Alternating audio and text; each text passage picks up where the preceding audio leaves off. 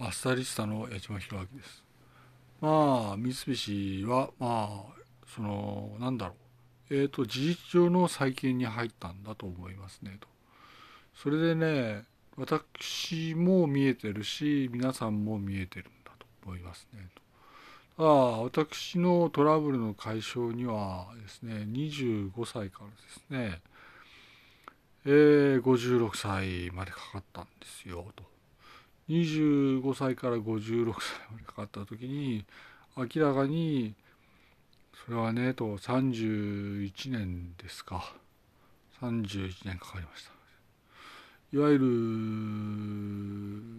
まあトラブルであったわけですが何が何だか分からず結局私はまあいわゆる必死に31年間分析とノートと推敲を繰り返した挙句の果てにやっとですね、まあ、いわゆるアスタリアの問題を解決したということですね。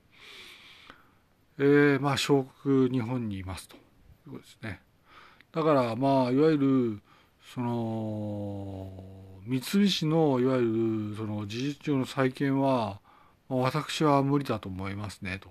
無理だなと思います。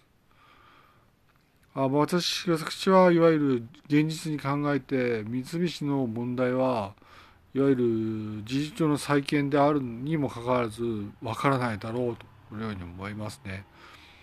それはねと結局そのやはり私もいわゆる平常化する社会の中でトリッキーな三菱であり続けるんだろうとは思いますねと。